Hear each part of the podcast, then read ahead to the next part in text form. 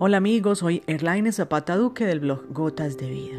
Hoy quiero introducirlos un poco hacia cómo acceder a una sanación interior. Porque mucha gente piensa que si llegaron de una persona que tiene este don y decirle, mire, necesito sanación interior. No, resulta que hay unos pasos para hacer eso. Les voy a contar un ejemplo y luego les desarrollo los pasos. Una vez conocí a una persona que tenía un muy mal matrimonio y no todos los matrimonios terminan en divorcio, no todos los matrimonios tienen que terminar en divorcio, no, hay muchos matrimonios que para la gloria de Dios se salvan. Pero hay unos que sí, como dice Fray Nelson, terminan siendo matrimonios que nacieron abortados, que nunca se debieron de haber dado. Yo he conocido varios casos, pero el que les voy a contar es el siguiente para introducirlos a los pasos, pues como les decía, de acceder a la sanación. Esta persona eh, tenía un muy mal matrimonio, un esposo alcohólico, eh, unos hijos también afectados por la mala relación de estos dos personajes, de estos de sus padres.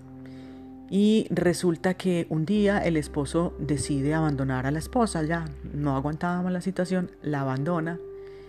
Y entonces alguien llega y en un momento, luego después del abandono del esposo que la deja desamparada, alguien llega y le da una ayuda económica lo que manifiesta la persona es, ahora resulta que yo soy pobre.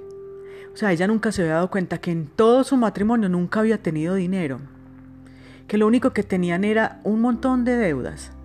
Entonces por eso les digo, es un matrimonio que empieza abortado, porque la persona de una vez antes ha estado enferma antes de llegar al proceso de matrimonio. Ha utilizado la otra persona para sus fines.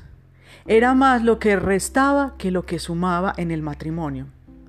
Y era ella, era ella, el problema era ella y no se, no se reconocía eh, que tenía este, esta problemática, que usaba a las personas a su conveniencia.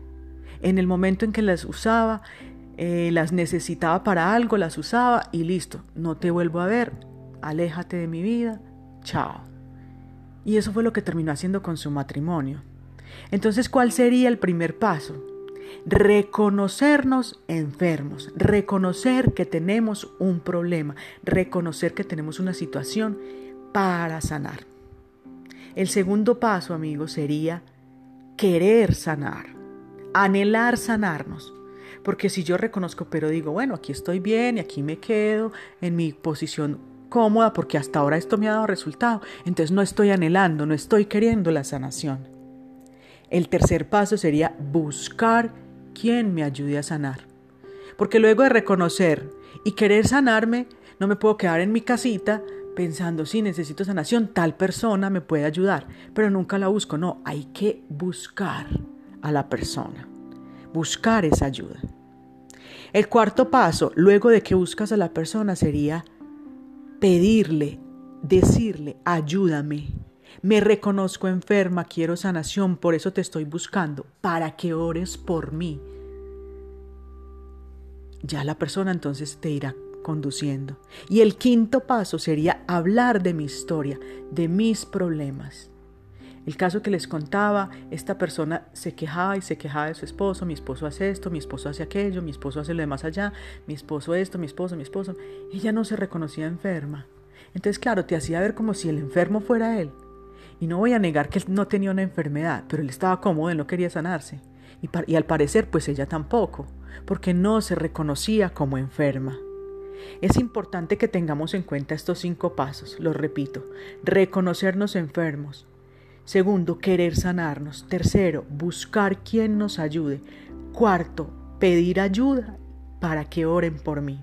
Y quinto, hablar de mi historia, de mis problemas. Cuando tengas esto identificado, puedes buscar. Hay laicos, hay sacerdotes, hay monjas que te pueden ayudar a este proceso. Que el Señor los bendiga. Un abrazo para todos.